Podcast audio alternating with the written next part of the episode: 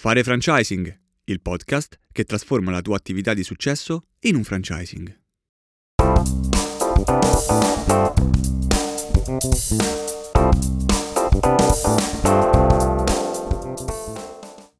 Benvenuti nella seconda puntata di Fare franchising. Benvenuti, benvenuti a tutti. Non vedevo l'ora, Enrico, che arrivasse questa, questo podcast perché qui entriamo proprio nel cuore del processo di francesizzazione di un'attività. Esatto, perché oggi vogliamo eh, capire insieme quando si è pronti per fare franchising. Quindi quando, è, quando sono pronto a poter fare la mia pubblicità eh, per poter iniziare a vendere il mio format a investitori ed imprenditori che vogliono aprire con la mia insegna. Ci sono otto passi, eh, otto passaggi importanti che dobbiamo studiare e oggi insieme ad Ernesto li andremo a capire bene. Molto bene, allora direi se sei d'accordo di partire con il concetto di leva differenziante, che è un po' il cardine su cui un'attività che intende eh, francesizzarsi deve porre il suo focus e la sua, e la sua attenzione. Allora, diciamo che la, le leve differenzianti possono essere di, di svariata natura, ma eh, esistono anche delle finte leve differenzianti. Parliamo un attimo prima di quelle lì che rappresentano davvero un, uh, dire, un, un valore aggiunto in più. Sicuramente un prodotto servizio in esclusiva che ti consente un po' di dire, monopolizzare il tuo mercato di riferimento, quindi chi va cercando quel prodotto, quel servizio, ce l'hai solo tu, è una leva differenziante piuttosto importante. Un'altra leva potrebbe essere un accesso alla materia prima a prezzi altamente concorrenziali. Questo ovviamente ti consente di offrire la qualità ad un prezzo molto molto concorrenziale ed è un aspetto che sta facendo la fortuna di molti, di molti brand. Ma potrebbe essere anche un'idea innovativa, un qualcosa che eh, possa completamente spazzar via la concorrenza o metterla in un angolo in base a qualcosa, a una metodologia eh, di, di, di, prodotto di servizio completamente diversa da quella a cui sono abituati normalmente i clienti. E poi c'è qui una leva che sicuramente Enrico qui è maestro, è una strategia di marketing vincente che ti può consentire di essere o di apparire come la miglior scelta nel tuo mercato di riferimento. Che ne pensi di questa, di questa leva, Enrico? Beh, certo, sicuramente in termini di marketing, quando parliamo di leva differenziante, viene subito in mente il concetto di brand positioning eh, di Orris e Jack Trout. Eh, è un concetto molto importante e diciamo questo, questa idea di leva differenziante in termini di marketing porta, può portare grandi risultati. Eh, come, come poi, eh, in che modo poi lo possiamo applicare nella vita di tutti i giorni? Eh, per essere visti come diversi, come unici, è molto importante focalizzarsi su un target specifico di clientela. Quindi eh, capire questo target specifico di clientela quale problema ha e come io in modo unico rispetto a tutti gli altri posso risolverlo. Su questi, tre, su questi tre ragionamenti, quindi un target specifico, un problema eh, di quel target, quindi un problema particolare di quel target e una soluzione unica a quel problema diversa da tutte le altre soluzioni sul mercato, ovviamente eh, si può creare un franchising. Eh, dobbiamo avere però anche eh, tante altre caratteristiche. Infatti questa, questa leva spesso, specialmente per i, i, brand che non ne comprendono le potenzialità, non si spiegano come per esempio un'attività simile alla loro, con in base al proprio, al proprio giudizio un prodotto o un servizio di qualità addirittura inferiore, possa riscontrare tutto quel successo che per loro è inspiegabile, mentre invece alle spalle, con una strategia di marketing vincente che diventa una vera leva differenziante sul mercato, si possono ottenere dei risultati inimmaginabili per chi non ne conosce le potenzialità. Sì, l'esempio classico eh, è il McDonald's, no? Nessuno va a mangiare al McDonald's eh, un panino perché particola- ha una carne particolare o ha un pane particolare, non c'è nulla di gourmet nel McDonald's, no? È un classico panino, però qual è la grande forza di McDonald's? È aver capito che c'è un cliente ideale, cioè la persona che ha bisogno di avere un pasto veloce, eh, che può essere quindi una persona che ha bisogno di mangiare velocemente perché poi deve riniziare a lavorare, eh, può essere lo studente, può essere la persona che arriva fuori orario perché oddio sono le tre e devo, devo mangiarmi una cosa, no? Quindi, Assolutamente. Eh, c'è, c'è, un cliente ideale di McDonald's, c'è un problema specifico di quel cliente ideale e c'è una soluzione, c'è un panino eh, pronto, velocissimo e, e, in più loro oh, hanno lanciato questo format, quindi essendo l'originale ehm, fast food ovviamente hanno una forza commerciale molto importante, in più anche proprio in termini di budget sono una di quelle società che investe eh, sempre al massimo delle loro potenzialità. Assolutamente, ma infatti proprio dietro questo, questo, breve aneddoto che tu hai fatto si nasconde la quinta leva differenziante, che è la standardizzazione dei processi. Questa standardizzazione consente di poter offrire ai propri clienti un prodotto o un servizio accessibile in modalità smart, quindi veloce, semplice, conveniente, abbattendo tutti quelli che erano i, i, presupposti precedenti per far sì che un cliente potesse accedere a quel prodotto, a quel servizio. Poi c'è un altro elemento che eh, risulta essere la sesta leva differenziante sulla quale Enrico sicuramente ci dirà la sua perché tocca la leva un po' del, del, del web, del, diciamo dell'online, che è la multicanalità, ovvero sia riuscire a fornire ai propri clienti i vantaggi dell'online nell'offline e viceversa. Quindi abbattere quel muro che eh, divide un po' ciò che è fisico e ciò che non lo è e che è sul, sul web. Di questo che ne pensi tu Enrico come diciamo, operatore ovviamente nel settore del, del marketing digitale? Sì, allora sicuramente quello che oggi eh, si chiama marketing mix eh, è importantissimo, no? vediamo eh, sempre di più la possibilità di creare, mh, per esempio attraverso un link, attraverso eh, questi QR code che, di cui io non sono proprio un grande sostenitore, però comunque sono un aggancio importante, trasformare un'esperienza offline, quindi sono all'interno del punto vendita e attraverso il mio cellulare posso eh, vivere un'esperienza migliore, magari avere maggiori informazioni o ehm, configurare magari eh, il, mio, il mio panino, per esempio, no? oppure certo. eh, l'esempio anche sempre nel, in termini di eh, informatizzazione no? della, um, eh, di un'attività è anche quella di poter dire acquisto online qualcosa che poi vado a vivere o vado a consumare o vado a ritirare in un punto vendita. Oggi purtroppo abbiamo visto come tante attività eh, di retail, quindi di negozi fisici, ehm, hanno paura dell'online, del, eh, dell'e-commerce. In realtà mm-hmm. poi eh, capiamo quanto invece eh, le due, le due realtà devono oh, camminare a braccetto perché io compro online nel momento in cui eh, non vivo nessuna differenza. No? Se tutto il mio acquisto eh, si basa eh, semplicemente sul comprare un oggetto, è ovvio che poi l'online vincerà sempre. Quindi l'idea, anche proprio in ottica di, ehm, tornando un pochino anche al concetto della leva differenziante, ma anche parlando del secondo punto, che poi è il sistema di marketing, no? Certo. Eh, parlando di marketing, la cosa importante anche per parlare magari a chi non è nel mondo del food, no? Ma io magari certo. ho un certo. franchising nel settore dell'abbigliamento e sentiremo anche imprenditori che hanno franchising nel settore dell'abbigliamento. L'idea qual è? È trasformare il negozio in un centro dove si può fare un'esperienza, un, mm.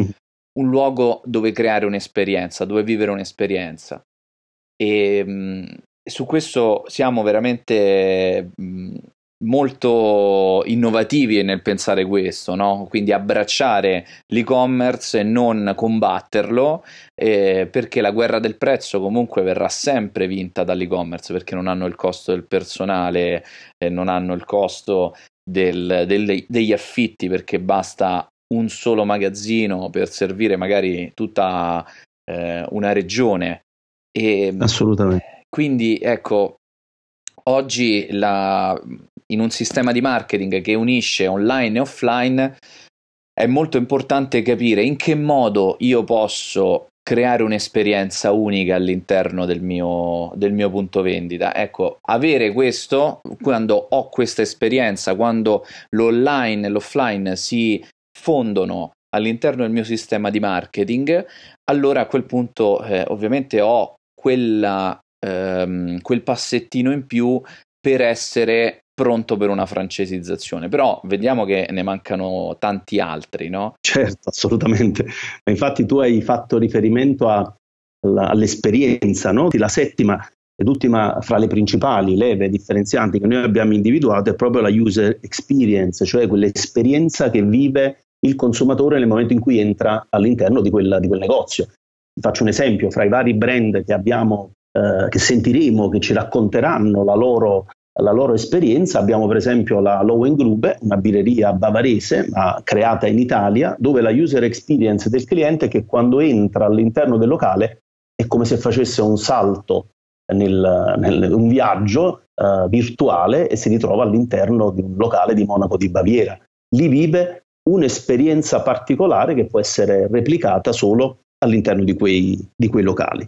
Però, come dicevamo prima, esistono anche delle finte leve differenzianti. Sono delle cose che all'inizio attirano il cliente, però poi non riescono a diventare un elemento sostenibile. Qui eh, bisogna dire che la legge sul franchising, che prevede almeno un anno di sperimentazione, fa sì anche che queste bolle, queste finte leve differenzianti possano essere, come dire, setacciate per poter, trascorso l'anno, verificare se veramente hanno meno fatto la differenza. Una su tutte c'è un layout particolare, quindi un locale, un'immagine di locale particolarmente simpatica, accattivante, che però molto spesso dopo il momento di novità non riesce più a, dire, a sostenere l'interesse da parte del, del pubblico. Oppure può essere figura, una figura all'interno del locale talmente attrattiva per la clientela che se però non c'è lui, quel locale non funziona. In questo modo purtroppo il, il format non diventa scalabile, non è duplicabile, replicabile perché quella persona è una sola, se sta in quel locale non può stare ovviamente in altri locali. Un'altra finta leva differenziante è la semplice commercializzazione di prodotti o di servizi non in esclusiva che purtroppo lanciano eh, il potenziale franchisor in una corsa al ribasso del prezzo. E lì sappiamo bene che non è una corsa che non si vince mai, ma è una corsa che fra l'altro non lascia margine a imprenditori terzi che vogliono subentrare perché non ci sono, e lo vedremo dopo negli altri punti, proprio le marginalità per far sì che l'attività possa essere duplicata. La penultima è un taglio green, diciamo quel taglio che si spinge verso l'ecosostenibilità dell'attività, che attira sicuramente gli estremisti, quelli lì che sono, si sentono molto, molto green, molto attenti all'ambiente e alla, alla salvaguardia del nostro ecosistema, che però se nel tempo non trovano dei reali valori aggiunti nel prodotto o nel servizio, eh, rischiano di abbandonare quella che era quella loro inclinazione. Ultima finta leva differenziante, sempre fra le principali, eh, perché ce ne sono davvero tante, è quello di avere un negozio o un'attività eh, su strada che funziona, ma funziona in quel particolare quartiere, in quella particolare via, e ciò che noi definiamo un negozio di prossimità o di vicinato, cioè è riuscito a rispondere a delle esigenze specifiche di quella zona, ma se lo prendiamo e lo andiamo a posizionare in una qualunque altra località, purtroppo non riesce ad ottenere lo stesso uh, risultato. Con questo, um, Enrico, se sei d'accordo, chiuderei il, diciamo, l'argomento leva differenziante alla quale abbiamo dedicato molto tempo perché, come dire, è il primo passo. Se non c'è una leva differenziante è inutile pensare a un percorso di francesizzazione, quindi ci sembrava doveroso e corretto dedicare un po' più di tempo. E eh, ti lascerei la parola per passare al secondo punto dove tu sei sicuramente il, il maestro del, di, questo, di questo comparto, di questo aspetto che oggi davvero è diventato preponderante per uh, creare un business di successo. Grazie Ernesto. Allora, il, um, questo secondo punto, quindi um, abbiamo parlato di tanti numeri, no? abbiamo elencato fino adesso le leve differenzianti. È ovvio che una leva differenziante può essere anche uno di questi punti che, che, andremo a toccare, però ora vorrei fare un focus specifico appunto sul sistema di marketing. Eh, poi comunque alla fine di questa puntata andremo a, a, ricapitolare quali sono poi gli otto passi per essere pronti a francesizzarsi, ma dobbiamo avere la possibilità di avere eh, costantemente nuovi clienti all'interno del punto vendita. Eh, un punto vendita deve avere quindi delle, dei canali e parlo, prima parlavamo tra i, i, miei concetti di leva differenziante avere un marketing mix che unisca bene l'online e l'offline, no? In questo caso nel sistema di marketing dobbiamo avere un marketing mix che comprenda tanti canali eh, di acquisizione clienti. Quindi io devo portare nuovi clienti tramite Facebook, devo portare tra- nuovi clienti tramite Instagram, devo portare nuovi clienti tramite Google, devo portare nuovi clienti tramite alleanze magari con altre attività locali, devo portare clienti perché creo degli eventi, devo fare delle affissioni, devo fare anche il classico volantino perché per me non è il mezzo che fa la differenza ma è il messaggio. Devo poter avere un messaggio di marketing eh, innovativo. No, no, dicevo, questo concetto lo ribadirei in maniera molto, molto forte, quindi eh, punta molto il focus su questo perché molti pensano al mezzo e si distraggono sul messaggio, quindi hai centrato un punto che è assolutamente fondamentale. Esatto, perché nel sistema di marketing eh, l'aspetto più importante poi è capire sicuramente che devo eh, utilizzare tutti i mezzi a mia disposizione, devo utilizzare la radio, devo utilizzare eh, il giornale locale, devo magari creare io stesso un house organ che sarebbe un mio giornalino dove eh, mia, un mio magazine dove racconto eh, le notizie che riguardano magari il mio punto vendita, ma ehm, riguardano poi riguarderanno anche i punti vendita di tutti i miei francesi, no? Eh, tutti strumenti che hanno bisogno però al loro cuore, al centro di una strategia, di un messaggio, di un forte messaggio differenziante che quindi riprenda quell'idea di brand positioning di cui parlavamo poco fa, ma che soprattutto sia sempre nuovo. Quindi se io comunico sempre la stessa cosa, sempre nello stesso modo, sono come quegli spot pubblicitari che ormai abbiamo già visto e che, a cui l'occhio e la testa si abituano e non abbiamo più non diamo più attenzione a questo messaggio. Quindi sono pronto a francesizzarmi nel momento in cui ho un sistema di marketing che mi permette di avere sistematicamente nuovi clienti nel punto vendita, che mi permetta quindi una volta che ho, e questo si chiama marketing funnel, quindi un, qual, un sistema, funnel significa imbuto in inglese, quindi un sistema di marketing che da tanti canali prenda nuovi clienti che arrivano all'interno del punto vendita. All'interno del punto vendita devo avere invece un funnel interno, quindi un mio imbuto interno. Che cosa significa? Che devo sapere bene cosa vendere a tutte le categorie di clienti e eh, ad ogni cliente in base al momento in cui si trova nel mio rapporto con lui. Ok, faccio un esempio. Se entra, se il mio target di clienti sono gli studenti e gli imprenditori, ovviamente dovrò avere una serie di strumenti di marketing che mi attirano gli studenti e una serie di strumenti di marketing che mi attirano gli imprenditori. Una volta che entra uno studente all'interno del mio punto vendita che magari eh, si occupa di vendere magari ecco delle mm, vestiti no quindi abbigliamento mm. sportivo ecco, il mio target studente, io devo sapere qual è oggi eh, la proposta migliore che posso fargli. Quindi mi entra un cliente nuovo, benissimo, ho un'offerta speciale per lui che è la prima volta che viene da noi. Successivamente devo poter acquisire il contatto di questa persona per poter sistematicamente mandargli nuovi, eh, nuove comunicazioni e nuovi messaggi. Stessa identica cosa, quindi eh, mi arriva un'altra categoria di target, dovrò avere un'offerta differente per quella categoria di persone eh, l'esempio di prima, faccio abbigliamento sportivo, mi arriva l'imprenditore, l'idea qual è? Uno sportivo non estremo, ma uno sportivo elegante che si può utilizzare anche per andare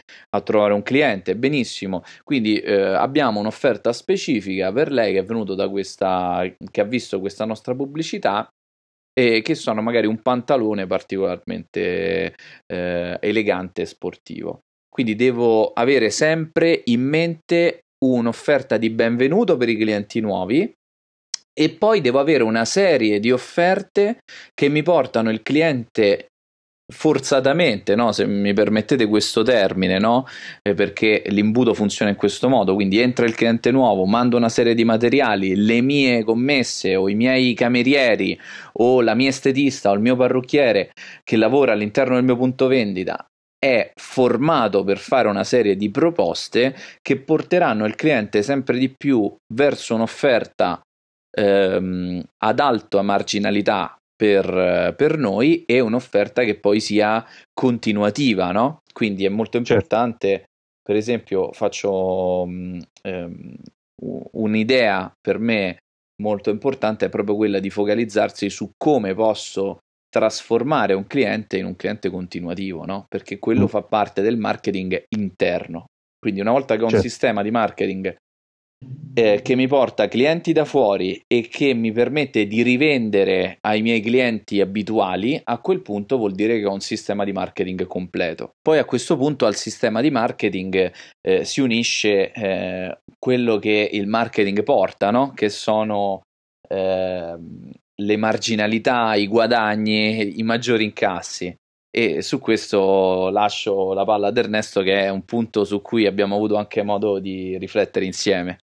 Eh, assolutamente sì, anche perché eh, altro aspetto fondamentale da parte del, dell'imprenditore che investe in marketing e spesso anche tu come operatore del settore, eh, caro Enrico, ti sei ritrovato ad avere a che fare con dei clienti sfiduciati eh, sulle reali potenzialità del marketing perché non avevano incontrato lungo la loro strada dei professionisti in grado di poter monitorare gli investimenti e di poter misurare i risultati, perché può sembrare strano per quanto è un'attività che avviene eh, attraverso un mezzo non tangibile che è l'online, e per quanto non è detto che l'attività che ho fatto con il cliente A che ha funzionato la faccio pari pari con il cliente B funziona nello stesso modo, ma c'è assolutamente eh, la necessità e ovviamente la possibilità per poter monitorare investimenti, risultati e quello che in gergo viene chiamata la conversione. Ok, sono entrato in contatto con n centinaia o di migliaia di potenziali utenti, ma quanti poi hanno realmente accettato il mio prodotto o servizio e quindi, quindi quel cliente quanto mi è costato acquisirlo.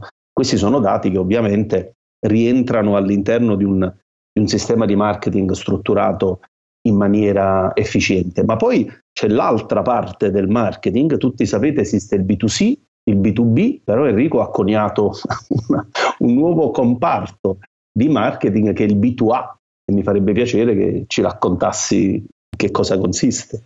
Sì, esatto, perché effettivamente sono pronto a francesizzarmi anche quando ho quel eh, marketing B2A, cioè il business che parla all'affiliato, no? perché il B2C, come dicevi giustamente tu, è il, eh, il marketing che mi porta consumatori, il B2B è il marketing che mi porta nuove aziende ma esiste una via di mezzo, cioè che è l'affiliato, ovvero uh, quel, il potenziale franchisee che ehm, non è né un imprenditore, perché magari eh, no, io non devo vendergli qualcosa, magari un imprenditore sì, ok, però io non voglio vendergli qualcosa per il suo business, ma voglio fare nuovo business insieme a lui. Certo. Però a volte io mi rivolgo anche ad un consumatore perché magari è um, un, un manager che non ha mai aperto una partita IVA ma ha una grande capacità o magari anche un ragazzo alla prima esperienza, o magari è una persona che ha fatto il dipendente fino a ieri e dice voglio mettermi in proprio, non voglio fare gli errori classici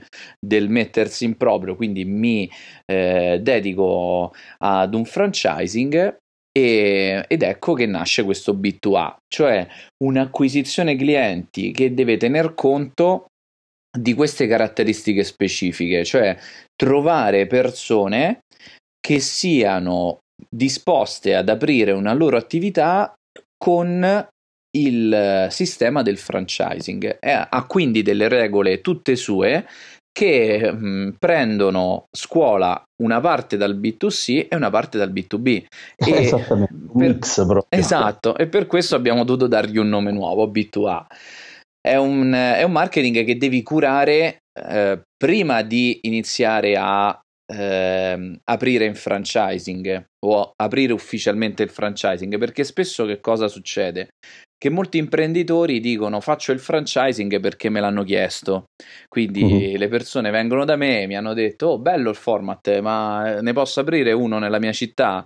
E allora spesso le persone con cui parlo e mi parlano di franchising mi dicono sì, ho iniziato nel mondo del franchising per questo motivo. Però qual è il problema? Qual è il limite? È che spesso magari la persona che ci ha dato disponibilità ad aprire poi mh, concretamente a volte non si riesce poi a effettivamente concludere eh, una, um, un'apertura, no? concludere tutto l'iter per poi arrivare all'apertura. E dall'altra parte non è una persona che noi abbiamo scelto, ma è lui che ha scelto noi. E questa mm. è una sottile differenza, perché eh, nel momento in cui è lui a scegliere noi, eh, magari non conosciamo alcuni aspetti molto importanti, che invece in una selezione corretta, fatta con un marketing che costantemente mi porta contatti di nuovi eh, potenziali affiliati eh, posso fare perché se io ho un marketing costante che mi porta a nuovi potenziali affiliati posso scegliere io chi mi piace in quel caso sono un po' obbligato ad aprire soltanto con lui e, e questo mi porterebbe ad avere una, una rete che eh, non va a um, rispettare quella tipologia di standard di performance che desidero. Vedremo mm. infatti come tutti gli imprenditori che oggi sono dei franchisor di successo, eh, tutti quanti ci hanno detto che eh, questo è proprio una costante, è molto importante selezionare bene gli affiliati perché sono le persone con cui eh, faremo business per, res- per, i prossimi 10 anni, 20 anni, 30 anni e quindi se non se, se, c'è qualcosa, se non ci conosciamo abbastanza, se non, eh, se non li abbiamo scelti noi, eh, allora vuol dire che ci troveremo magari tardi, prima, prima o poi, eh, spero più tardi possibile, però ad avere magari dei, dei problemi che un franchisor oggi non, non, deve potersi trovare in casa, no? quindi magari dei conflitti, del, delle cose che non si sono comprese, magari delle visioni del mondo differenti e queste cose si scoprono soltanto se io seleziono i miei francesi e non se poi sono loro semplicemente a comprare il mio format. Ecco. Assolutamente sì, anche perché poi qui entriamo in un'altra sfera che eh, sicuramente sarà un, uno dei punti sui quali faremo qualche podcast ed è il target, perché molto spesso uno degli errori commessi dai franchisor che stanno iniziando a creare la propria rete è quella di presentare l'offerta, il famoso messaggio no? di cui parlava prima Enrico, talmente generalista da poter toccare qualunque tipo di target, mentre invece nel mondo del franchising i target sono cinque, sono ben individuati, si sanno chi sono, sappiamo cosa vogliono, cosa cercano, cosa sono in grado di dare, quali sono le loro disponibilità economiche.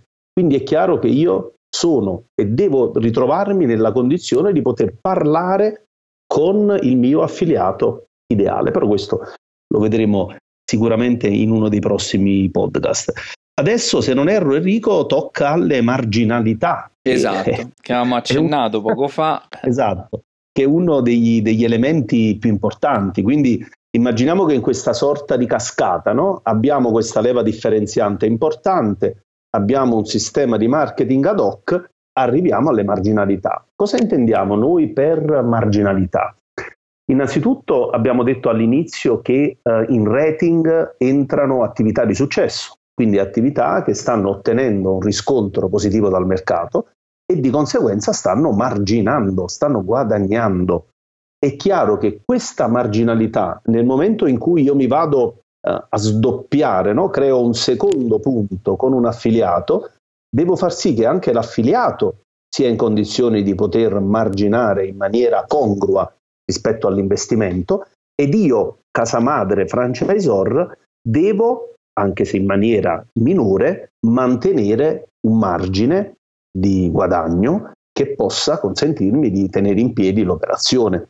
Molto spesso ci sono delle attività dove le marginalità sono molto molto ridotte, allora eh, troviamo la strada di eh, indirizzarle verso un target che sta cercando di crearsi un lavoro quindi cosa vuol dire? In prima persona quel target lavora all'interno dell'attività, quindi nel 90% dei casi non deve pagare nessun dipendente.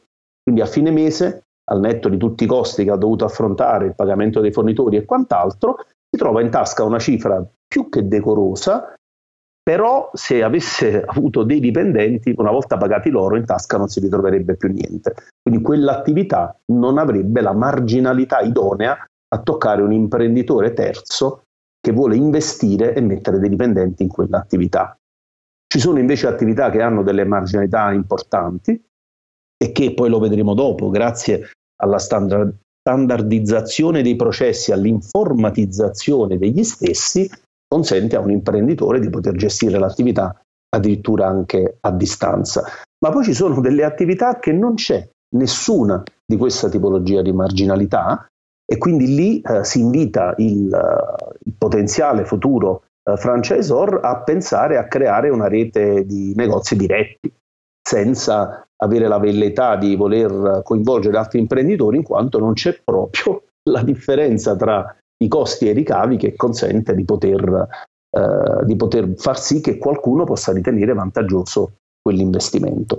Su questo Enrico vuoi aggiungere qualcosa sì. su, questo, su, questo, aspetto? Sì, sì, che questo non significa che l'attività non renda, assolutamente. assolutamente. Vuol dire che eh, ovviamente se io eh, sto creando una rete in franchising, eh, devo poterci guadagnare io eh, come franchisor eh, dai miei affiliati e dai miei franchisee e devono poterci guadagnare loro. Poi sul guadagnare loro eh, c'è tutto il discorso del target che, è, che ha fatto Ernesto poco fa. Eh, oppure ehm, c'è l'ultima parte che è quello dove non c'è sia da guadagnare per me che da poter guadagnare per loro. Quindi per questo sono eh, obbligato ad aprire dei, dei punti vendita diretti. E questo però appunto voglio sottolineare che non significa che non sia un'attività redditizia. Eh, aprire tanti punti vendita ti permette di poter fare dei discorsi di mh, economia di scala e quindi sarà ancora quella marginalità l'andrai comunque a, ad incrementare, ma avrai bisogno di, mh, di aprire dei punti diretti. Per fare un esempio, scusami, visto che eh, potrebbe, darsi che non siamo riusciti ad essere abbastanza chiari. Immaginiamoci, non lo so, un, un bar che è riuscito con, eh, essendo gestito a livello familiare, è riuscito a stringere talmente tanto i costi del, del personale che riesce ad acquistare bene la materia prima, riesce ad avere un, dei prezzi sul mercato veramente, veramente concorrenziali, quindi a fine mese quando tira i conti si ritrova dei, dire, dei dati numerici altamente profittevoli, però quel format se lo voglio andare a dare ad un imprenditore terzo che deve mettere dei dipendenti, nonostante è indubbiamente un'attività di successo remunerativa, purtroppo non ci sono i parametri per poterla introdurre nel mondo del franchising. Ma assolutamente, se di quel nucleo familiare due si spostano e si vanno ad aprire un secondo locale, facendosi aiutare da qualche extra, quindi non un dipendente a tempo pieno, l'attività probabilmente continua ad essere profittevole. Questo un po' è l'analisi che noi andiamo ad effettuare nel momento in cui ci ritroviamo a dover ragionare sulle marginalità di un, di un branding franchising. Certo, legato poi ovviamente alle marginalità, eh, e qui così introduco il quarto punto no, di quando si è pronti. Quindi si è pronti a fare franchising nel momento in cui ho una leva differenziante, nel momento in cui ho creato il mio sistema di marketing e quindi devo fare prima di iniziare a vendere poi il mio modello a potenziali eh, imprenditori, investitori, devo avere chiare eh, e reali le marginalità di guadagno che potrà avere il mio, il mio franchisee e poi una cosa che è legata anche alle marginalità perché ehm, parliamo di standardizzazione dei processi. Certo. Che eh, ovviamente che cosa significa? Vuol dire quanto i miei processi sono eh, replicabili, quanto i miei processi sono ehm, facilmente trasmettibili sul, sulla forma scritta, perché vedremo che eh, su questo poi ti chiederò un piccolo focus, no, Ernesto? Mm, il manuale operativo è eh. fondamentale, no? Perché avere, eh, abbiamo visto, abbiamo intervistato il responsabile dello sviluppo franchising di White Bakery, poi avrete modo di conoscerlo anche voi, no? Se continuerete ad ascoltare questo podcast. White Bakery è una bellissima catena di eh, ristoranti eh, con eh, una leva differenziante molto particolare sul food americano. Poi ovviamente saranno loro a raccontarcelo meglio. Ma l'idea è quella di aver visto in fiera eh, un manuale operativo enorme, no? quindi loro hanno standardizzato bene, stand- hanno dedicato alla standardizzazione eh, veramente un grosso focus. E spesso io mi trovo magari a vedere delle persone il cui manuale operativo magari sono una ventina di pagine e, e vai a vedere eh, poi l'effettiva operatività, eh, magari alcuni aspetti si danno per scontati, magari si dà per scontata la, gest- la pulizia delle aree, magari dice, vabbè eh, ragazzi la pulizia della sala e della cucina, vabbè è scontata, non serve metterla nel manuale operativo, o come si apre la serranda la mattina, eh, magari non serve, no? Eh, invece sono proprio questi passaggi che eh, significano standardizzare i processi e poi ovviamente dalle cose più semplici fino alle cose più complesse ovviamente perché più standardizziamo più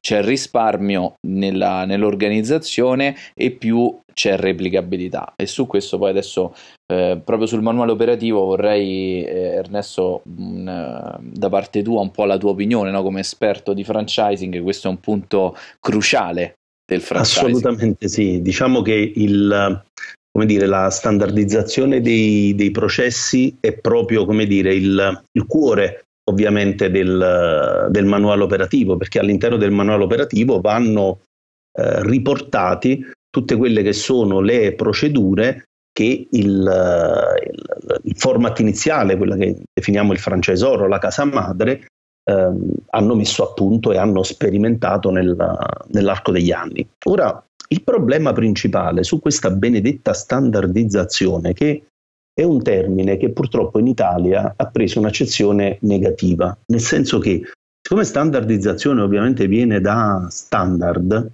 il, nome sta, la definizione, l'aggettivo standard in Italia è utilizzato come un qualcosa di basico, come qualcosa di, di, di un punto di partenza che che tutti potrebbero fare, è qualcosa di standard, non è nulla di particolare.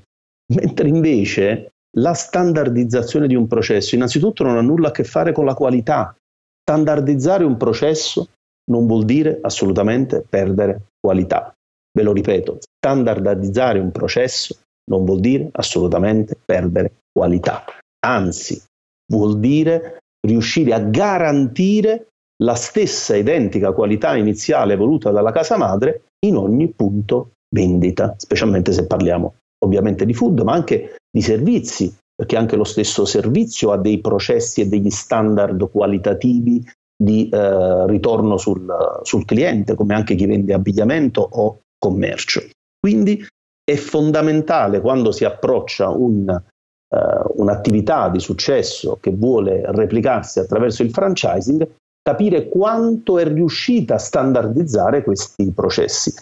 Molto spesso, devo essere sincero, troviamo una scarsa, una bassa standardizzazione dei processi. Quindi vediamo ancora cose che vengono effettuate a braccio, al momento, in base all'estro eh, del, del titolare o di qualcuno dei collaboratori. E come diceva giustamente eh, Enrico, tutte queste cose devono essere riportate all'interno del manuale. Immaginiamoci che c'è qualcuno che ha eh, sul suo estro la, la, chiave vincente della sua attività, immaginatevi cosa potrebbe riportare all'interno di un manuale. Stamattina mi sentivo ispirato, ho fatto questa cosa. Domani voi, se vi sentite ispirati, forse ne farete un'altra. È tecnicamente impossibile eh, sviluppare un manuale operativo su qualcosa che non sia stato ingegnerizzato. Ecco, questo forse è il termine eh, più corretto che dà eh, il vero valore a quello che è lo standard di un, di un processo.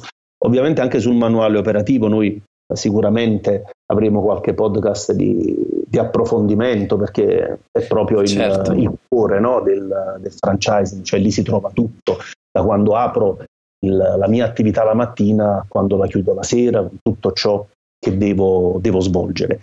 Agganciata alla standardizzazione dei processi era inevitabile che ci fosse l'informatizzazione dei processi. Quanto su questo forse Enrico tu puoi esserci ancora più di aiuto per far comprendere ai nostri ascoltatori di che cosa stiamo parlando, quanto è importante poter analizzare i dati, i dati.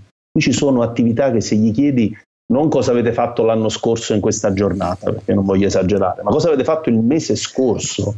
Forse devono prendere fogli e foglietti sparsi dentro a qualche strana cassettiera che raccoglie il mondo all'interno, quando oggi esistono dei software gestionali che ti consentono di sapere cosa è successo anche anni fa in profondità, il singolo, se parliamo di food cameriere, cosa ha venduto a quel tavolo, quali sono i prodotti che vanno meglio, quelli su cui ho il minore o il maggior food cost, quindi veramente informatizzare l'attività consente di, di, studiare i dati e penso che l'analisi dei dati, Enrico correggimi se sbaglio, sia uno degli elementi fondamentali anche nel marketing, no? di, di, di, come area di miglioramento per poter rendersi più performanti possibili. Assolutamente sì, avere come informatizzazione anche il database dei miei clienti. No?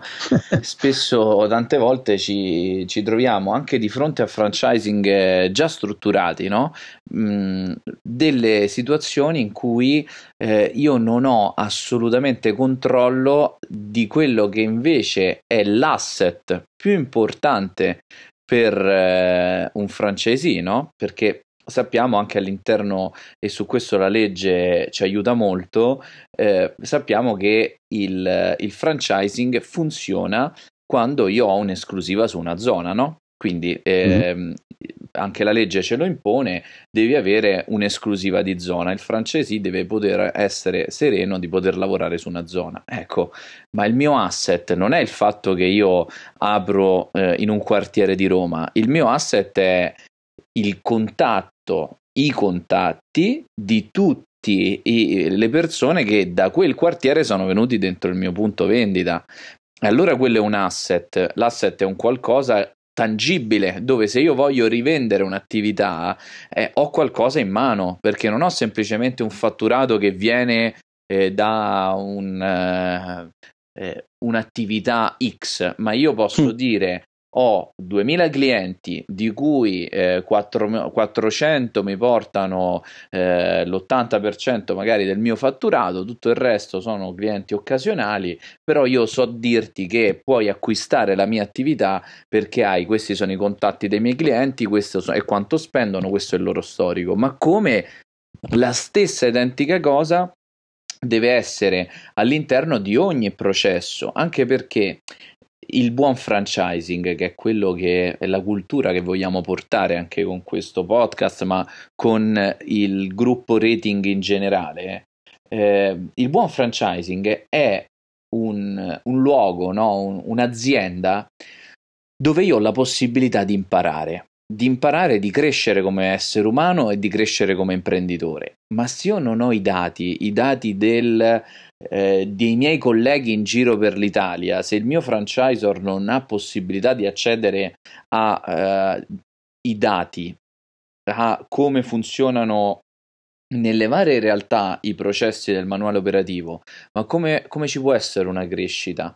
Diventano poi tutto uh, un'opinione, diventa tutto un secondo me e non si riesce mai poi a crescere. No? Io l'ho visto in tante aziende dove, dove ho collaborato, dove anche parlo sempre in accezione del marketing, in termini di marketing, ma se io non so eh, quanto mi costa un lead e questo già è una mia responsabilità come agenzia portarti eh, anche il costo del contatto ma se io poi ti dico hai, hai preso 200 contatti li hai pagati eh, 2 euro l'uno eh, benissimo però di questi 200 contatti quanti sono stati visitati quanti poi sono andati eh, a buon fine e quanto hanno acquistato questi contatti e quanto stanno ancora acquistando da te, ecco spesso mi trovo una scena muta di fronte a questi mhm. aspetti.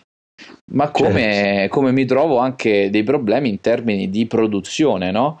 Per esempio, sapere, faccio un esempio nel mondo dei gelati, eh, io ho un'informatizzazione del processo, quindi ho per esempio un software che mi aiuta anche nelle, mm, eh, nell'organizzazione, per esempio, del magazzino.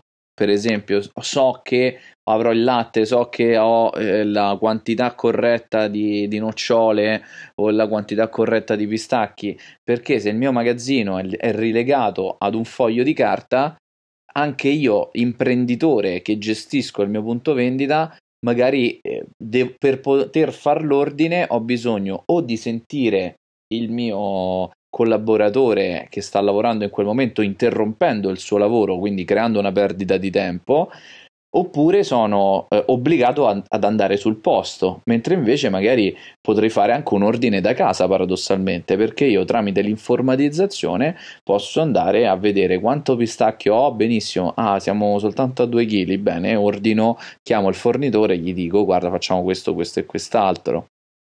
L'informatizzazione, ecco. È, un, è, que- è quel processo che poi tra l'altro è fondamentale per la casa madre per dare un aiuto a qualche eh, affiliato che casomai in una fase iniziale non è riuscito proprio a centrare appieno no? Il, la, messa, la messa su strada del proprio format e se io casa madre ho accesso ai dati e posso verificare l'andamento di, quello, di quella che è l'attività del mio affiliato posso sicuramente aiutarlo ma se non ho questi dati l'affiliato mi chiama e mi dice Ernesto, l'attività non sta andando come immaginavo, ma in che modo posso essergli di aiuto se non capisco quali sono le aree di miglioramento e dove che lui, casomai, non sta applicando al 100% il processo previsto nel manuale? È come andare da un medico, dottore, non mi sento bene. E il medico ci ordinerà delle analisi, vuole vedere dei numeri, dei dati, qualche cosa di concreto sui quali può dire, bene, non si sente bene perché ha il fegato incrostato che vedo da qui, questa è la dieta, prenda questo medicinale. È la stessa identica cosa di poter osservare i dati dell'andamento di, una, di un'attività. Poi c'è il, l'altro elemento, il prossimo, che è la formazione, a cui poi si collega anche il trasferimento del know-how. Qui c'è un altro punto importante, ci sono moltissime attività che sanno svolgere il proprio compito in maniera eccellente, ma non sanno insegnarlo a terzi. E quindi qui eh, bisogna trovare la chiave per poter trasferire questo know-how, questo sapere, questa esperienza in maniera corretta. Ci sono alcuni che svolgono o pensano di svolgere un'attività semplicemente presso il punto pilota, quindi presso la casa madre, con chissà quale pensiero che gli gira per la testa che l'affiliato, una volta che ha preso quell'esperienza, va nel suo punto vendita in affiliazione, casomai ha una organizzazione degli spazi diversa dovuta ad una, ad una struttura architettonica del negozio differente, non ritrova più quelle manualità che aveva imparato stando all'interno del punto pilota e inizia a andare, andare in tilt. È chiaro che la presenza di una figura della casa madre in una fase di start-up, quindi di tutoraggio, è fondamentale per assicurarsi che l'affiliato possa aver compreso, metabolizzato tutte le, le procedure e possa realmente diventare un clone della, dell'attività iniziale.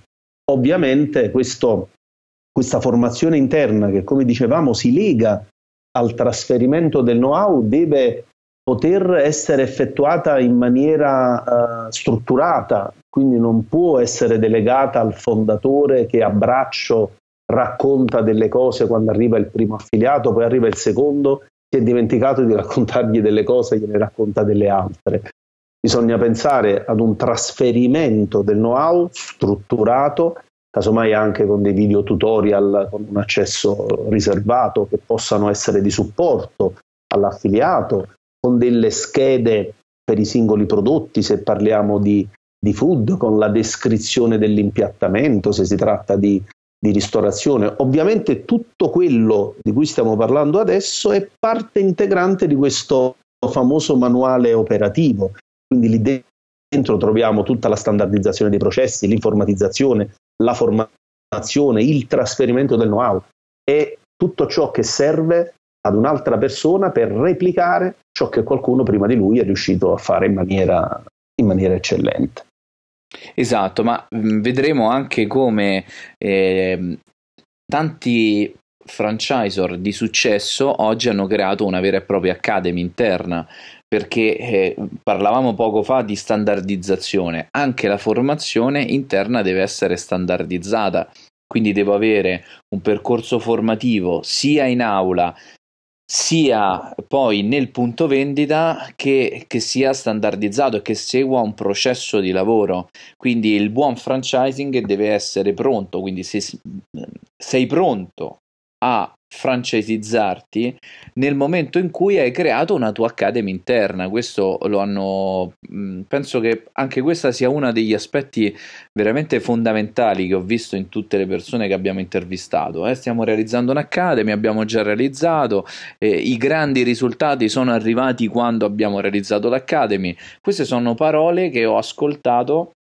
da franchisor di successo. Quindi la formazione intesa proprio come eh, sia attività in aula, quindi nella, nell'aula classica di un hotel o se hai una sede con uno spazio formativo, ben venga, ehm, e formazione sul punto vendita. Quindi se, vuoi, se sei, sei pronto ad iniziare a francesizzarti nel momento in cui hai anche creato una scuola e tanto è vero che poi eh, racconteremo, avremo sicuramente modo di intervistarlo, un mio amico che ha diversi punti vendita eh, nell'ambito del, del barbershop.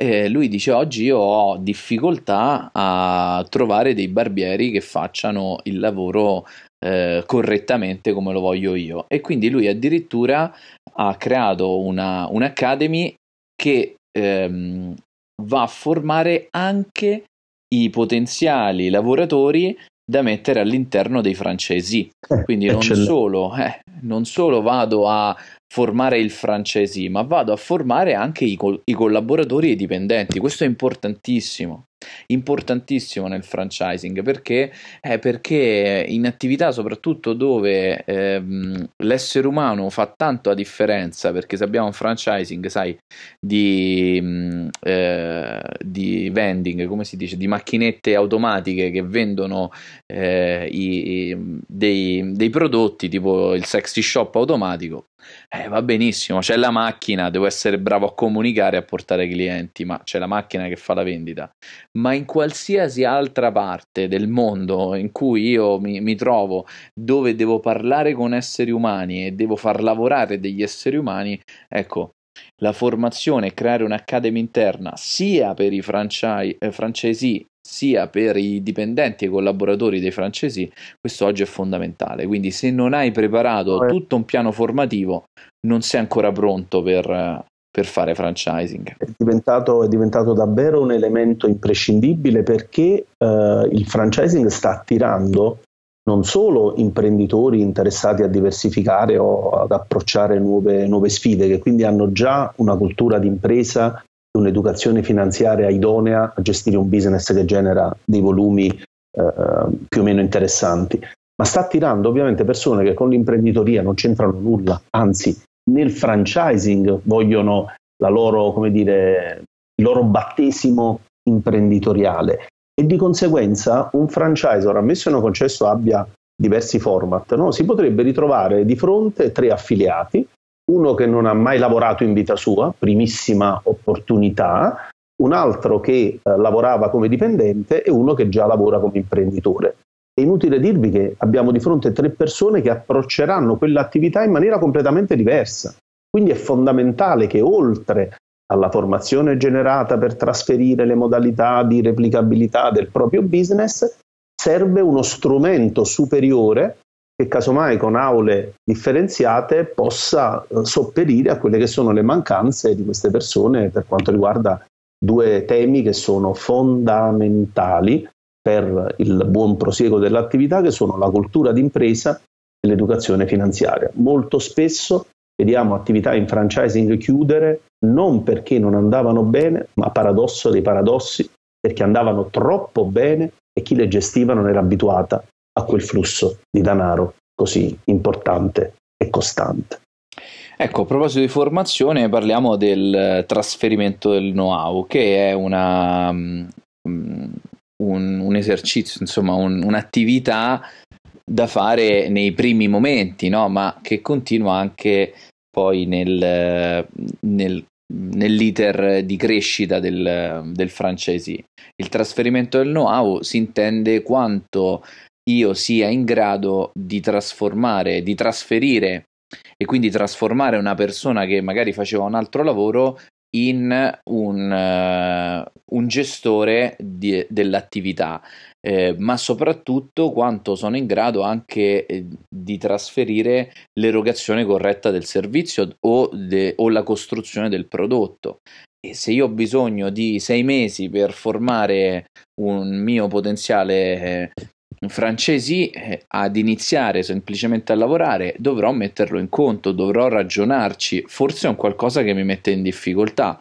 Eh, o invece magari può essere una leva differenziante, può essere una gran forza, no? può essere anche un muro che mh, tra me e i miei concorrenti, però ecco, il trasferimento del know-how che è diverso rispetto a una formazione, una formazione che deve essere appunto su temi a 360 gradi, il trasferimento del know-how è proprio qua, come io ti posso mettere in grado di poter aprire la serranda no? e poter continuare nel tempo ad erogare uno standard di servizio sempre alto.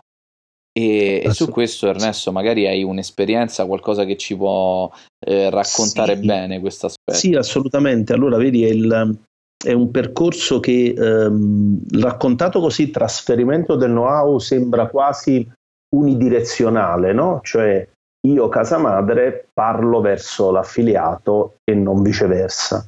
C'è da tener conto di un aspetto molto, molto importante. Qui abbiamo di fronte la figura dell'affiliato che sia esso alle prime armi nel mondo dell'imprenditoria o eh, già eh, presente con, con, altre attività, decide di aprire un, uh, un negozio, un'attività commerciale, quello che sia, facendo degli investimenti, a volte di media portata, ma che attenzione, la media portata per qualcuno è qualcosa di importante per altri, eh? 10-20 mila euro per qualcuno sono una sciocchezza, ma per qualcuno sono i, i risparmi è riuscito a mettere da parte con, con molta fatica. A prescindere quindi dall'investimento, abbiamo qualcuno che sta aprendo un'attività sulla quale insegna non mette il proprio nome.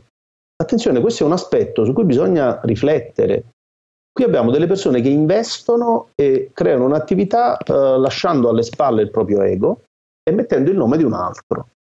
Ovviamente la perdita di questa parte di attività la perdita di, questa, di, questa, di questo dire, comparto del, eh, del, dell'investimento che lui sta facendo deve essere supportato sia dal trasferimento del know-how, ma anche dalla capacità da parte della casa madre di ascoltare l'affiliato.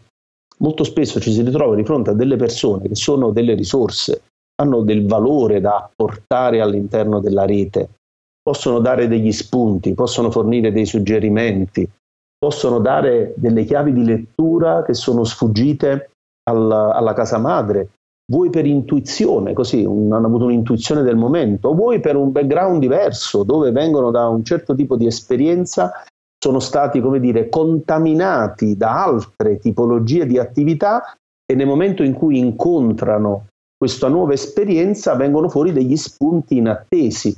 Ecco, mm, a me eh, mi fare, farebbe piacere che passasse questo concetto. Il trasferimento del know-how è all'80% casa madre verso affiliato, ma al 20% affiliato verso casa madre. Se abbiamo questa biunivicità nel, nel dialogare, si crea il giusto ed il buon presupposto affinché questo rapporto possa rimanere vivo nel tempo. Se no, l'affiliato si sentirà ad un certo punto, dopo aver acquisito no, tutte le informazioni in ingresso, come uno che manda degli input ma gli tornano indietro come se ci fosse un muro di gomma, lo fa uno, lo fa due, lo fa tre, lo fa quattro, poi a un certo punto gli viene da dire ma, ma perché devo continuare a dare le royalties a questo brand? Perché devo continuare ad essere legato a questo nome? Qui non mi ascolta più nessuno. E lì molto spesso vediamo francesi che si sganciano dalla rete e, paradosso dei paradossi, creano loro stessi un franchising e molto spesso andando in concorrenza con la casa madre. Quindi il dialogo deve essere biunivoco, questo è fondamentale. E abbiamo visto soprattutto perché le due parole le, le ritrovo e le ritroveremo in questo percorso che stiamo facendo insieme anche nelle, nell'esperienza di tanti imprenditori di successo che oggi hanno ah, un, certo. eh, un franchising eh, sul territorio e magari ce l'hanno da diversi anni. Eh, tutti, tutti quanti, anche questo è un altro aspetto che li accomuna tutti, è dire se vuoi francesizzare eh, la tua idea devi essere pronto ad accogliere eh, critiche ovviamente costruttive, certo. devi essere pronto a cambiare se il mercato ce lo sta dimostrando che ci sono effettivamente degli aspetti importanti da cambiare e devi essere pronto a, ad avere la pazienza anche di ascoltare le altre persone e dargli dimostrazione che le loro parole non sono state buttate al vento. Diversamente non sei pronto per fare un franchising, ma se paradossalmente hai tutti i punti precedenti, quindi hai un'ottima leva differenziante, hai un ottimo sistema di marketing, hai grande marginalità, hai un'ottima standardizzazione, sei anche informatizzato, hai anche un'academy interna di formazione, ma non hai voglia di metterti in gioco tu, a quel punto hai un'ottima attività diretta da replicare e senza però il format del franchising dedicati ad aprire altri punti vendita eh, come fanno tantissime catene no? perché il franchising non è eh, l'unico modo per, per, replicarsi secondo me anche secondo Ernesto secondo noi eh, è il modo più ricco perché eh, l'opinione di tanti ti dà la possibilità eh, di avere eh, modo di poter vincere il mercato sempre e costantemente, eh, mentre tu sei uno solo, quindi per quanto tu possa avere una visione futuristica e un impatto importantissimo sul mercato oggi, ti troverai comunque uh, davanti a un mondo che cambia tra 5-6 anni, ma se non vuoi metterti in discussione, se il trasferimento del know-how eh, vuole essere soltanto da te verso gli altri e eh, non dagli altri verso di te, dal francesi verso di te, ti consiglio di aprire una tua rete diretta. Assolutamente, assolutamente sì, ma sai perché spesso capita, io me ne sono reso conto e l'ho riscontrato oramai in tanti anni di esperienza in questo settore, ascoltando e sentendo tantissime storie. L'imprenditore che ha fatto nascere il, il, il franchising, il suo franchising, è da sempre stato abituato a parlare con dipendenti e collaboratori, non con imprenditori, non con pari grado. Quando si ritrova ad avere a che fare con un imprenditore, non ha proprio nel suo approccio mentale e comunicativo la, la, dire, la, la sensibilità di capire che ha di fronte un suo pari che ha scelto con enorme umiltà di aprire un'attività seguendo quello che quest'altro imprenditore aveva già fatto. Ecco, è questo gap che devono, devono riuscire a coprire. Ma mh, grazie anche all'Academy e grazie anche al lavoro che stiamo facendo noi di sensibilizzazione al buon franchising, sono convinto che non solo i futuri affiliati capiranno sempre meglio cos'è il franchising, ma principalmente attraverso eh, il mezzo che abbiamo scelto, che è rating dal negozio al franchising, riusciremo davvero a divulgare quello che è il verbo del, del buon franchising per far sì che possano ottenere meravigliosi risultati. C'è poi l'ultima, eh, oggi forse vi abbiamo trattenuto un po' più del, del, previsto, però veramente eravamo agli argomenti del cuore, perché poi questi argomenti, come abbiamo detto prima con Enrico, verranno spezzettati, saranno tanti piccoli pezzi di un puzzle e ascolteremo eh, le interviste le testimonianze di tantissimi imprenditori di successo che ci racconteranno delle cose che mi auguro potranno essere sicuramente di ispirazione e di spunto positivo per voi.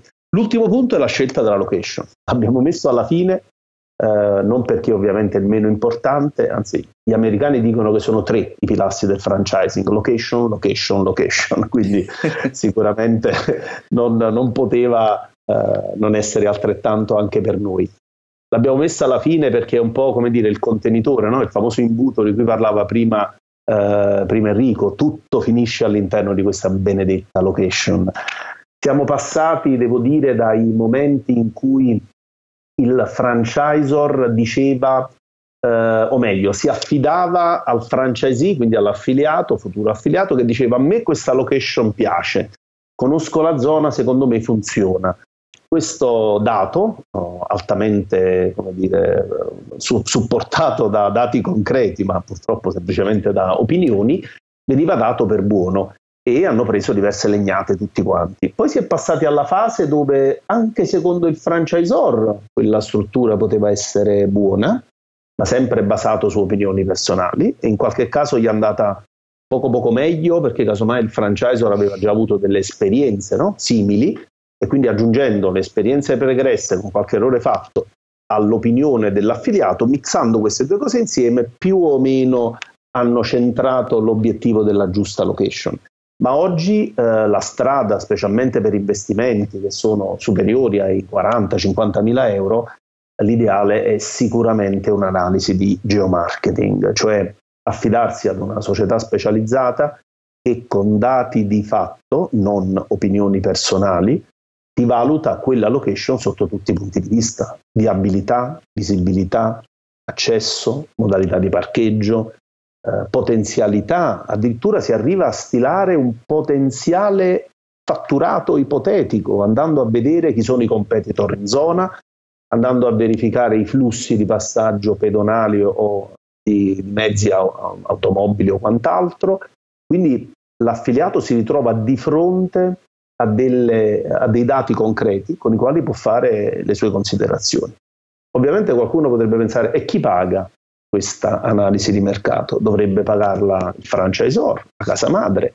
Eh, però mettiamoci nei panni di una casa madre che si ritrova 10 potenziali affiliati, deve investire per ogni eh, analisi di mercato X e si ritrova a investire X per 10 con la possibilità che quelle analisi possano non risultare positive su quelle location e che quindi deve consigliare al suo affiliato di non investire.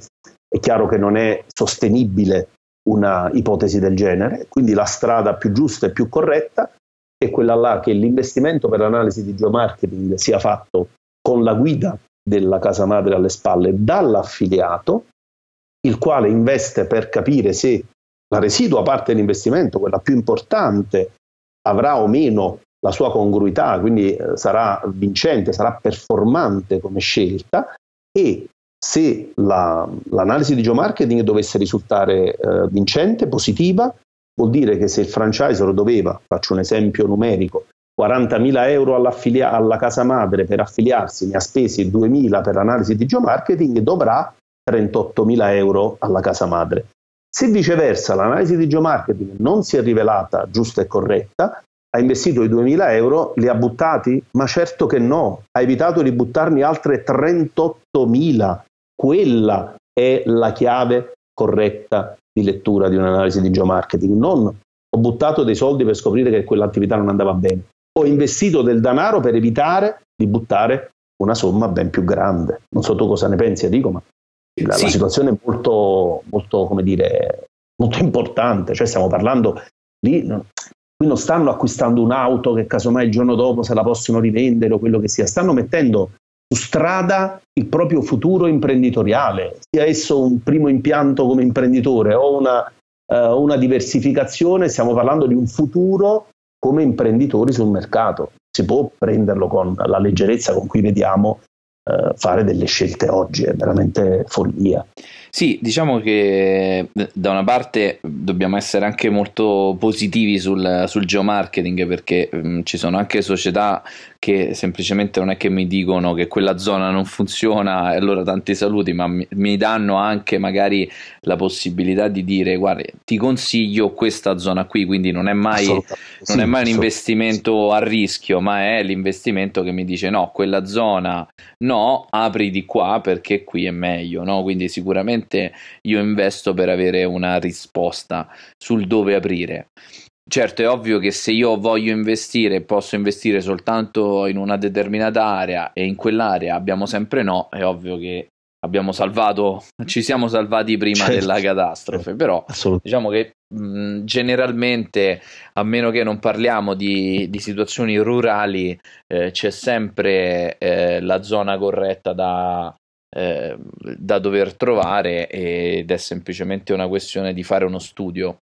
Ma fai conto, per esempio, in una delle varie case history che poi affronteremo, no? eh, abbiamo parlato della Lohengruber, no? questa birreria bavarese.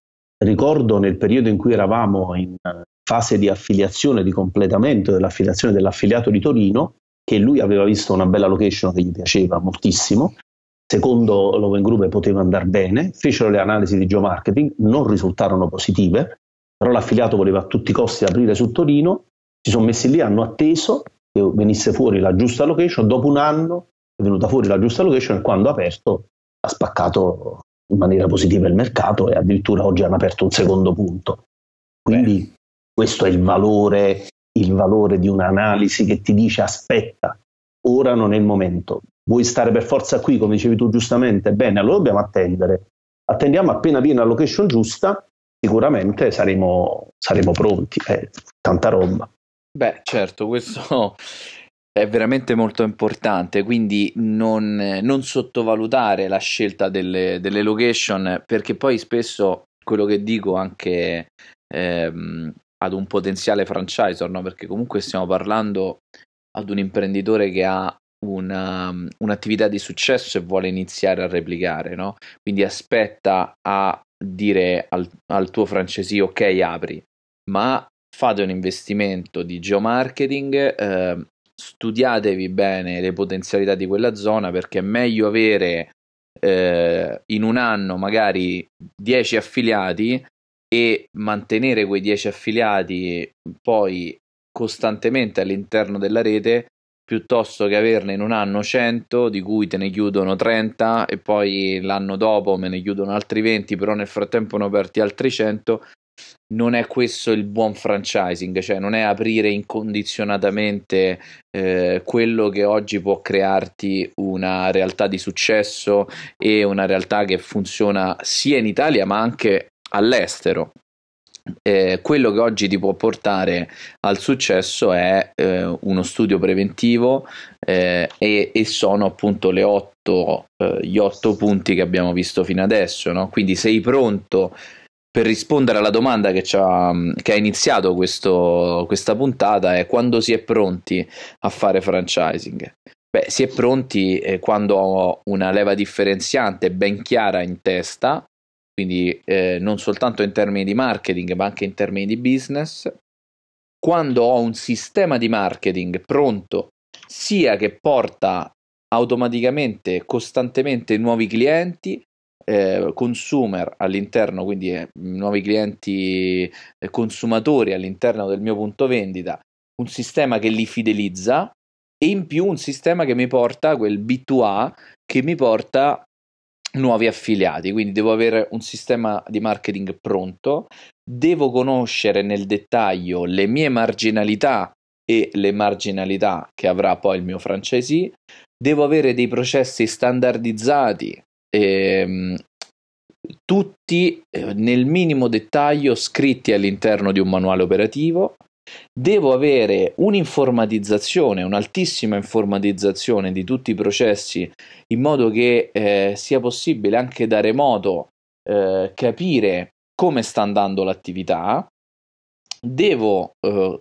capire ehm, che il trasferimento del know-how è importantissimo non soltanto dalla mia esperienza a, um, al francesi, ma anche dall'esperienza del francesi eh, a beneficio di tutta la rete e devo quindi come ottavo ed ultimo punto devo essere in grado e crearmi una struttura che mi permetta di scegliere la giusta location. Ecco, nel momento in cui eh, hai questi otto punti, sei pronto a diventare un franchisor. C'è da dire esatto una cosa, il, il percorso ovviamente è lungo, non significa che devo avere tutte queste cose a disposizione il giorno in cui dico pronti via, però l'importante, come diceva uno forse degli ultimi grandi del, del nostro secolo, Steve Jobs, devo avere un disegno con dei puntini da unire, quindi io devo sapere che ho bisogno della leva differenziante, del sistema di marketing, della marginalità, la standardizzazione dei processi, avanti così, e devo unire i miei puntini e posso pianificare lo sviluppo e la crescita di questo disegno eh, nell'arco di un tempo che ovviamente deve essere congruo poi a potermi posizionare sul mercato.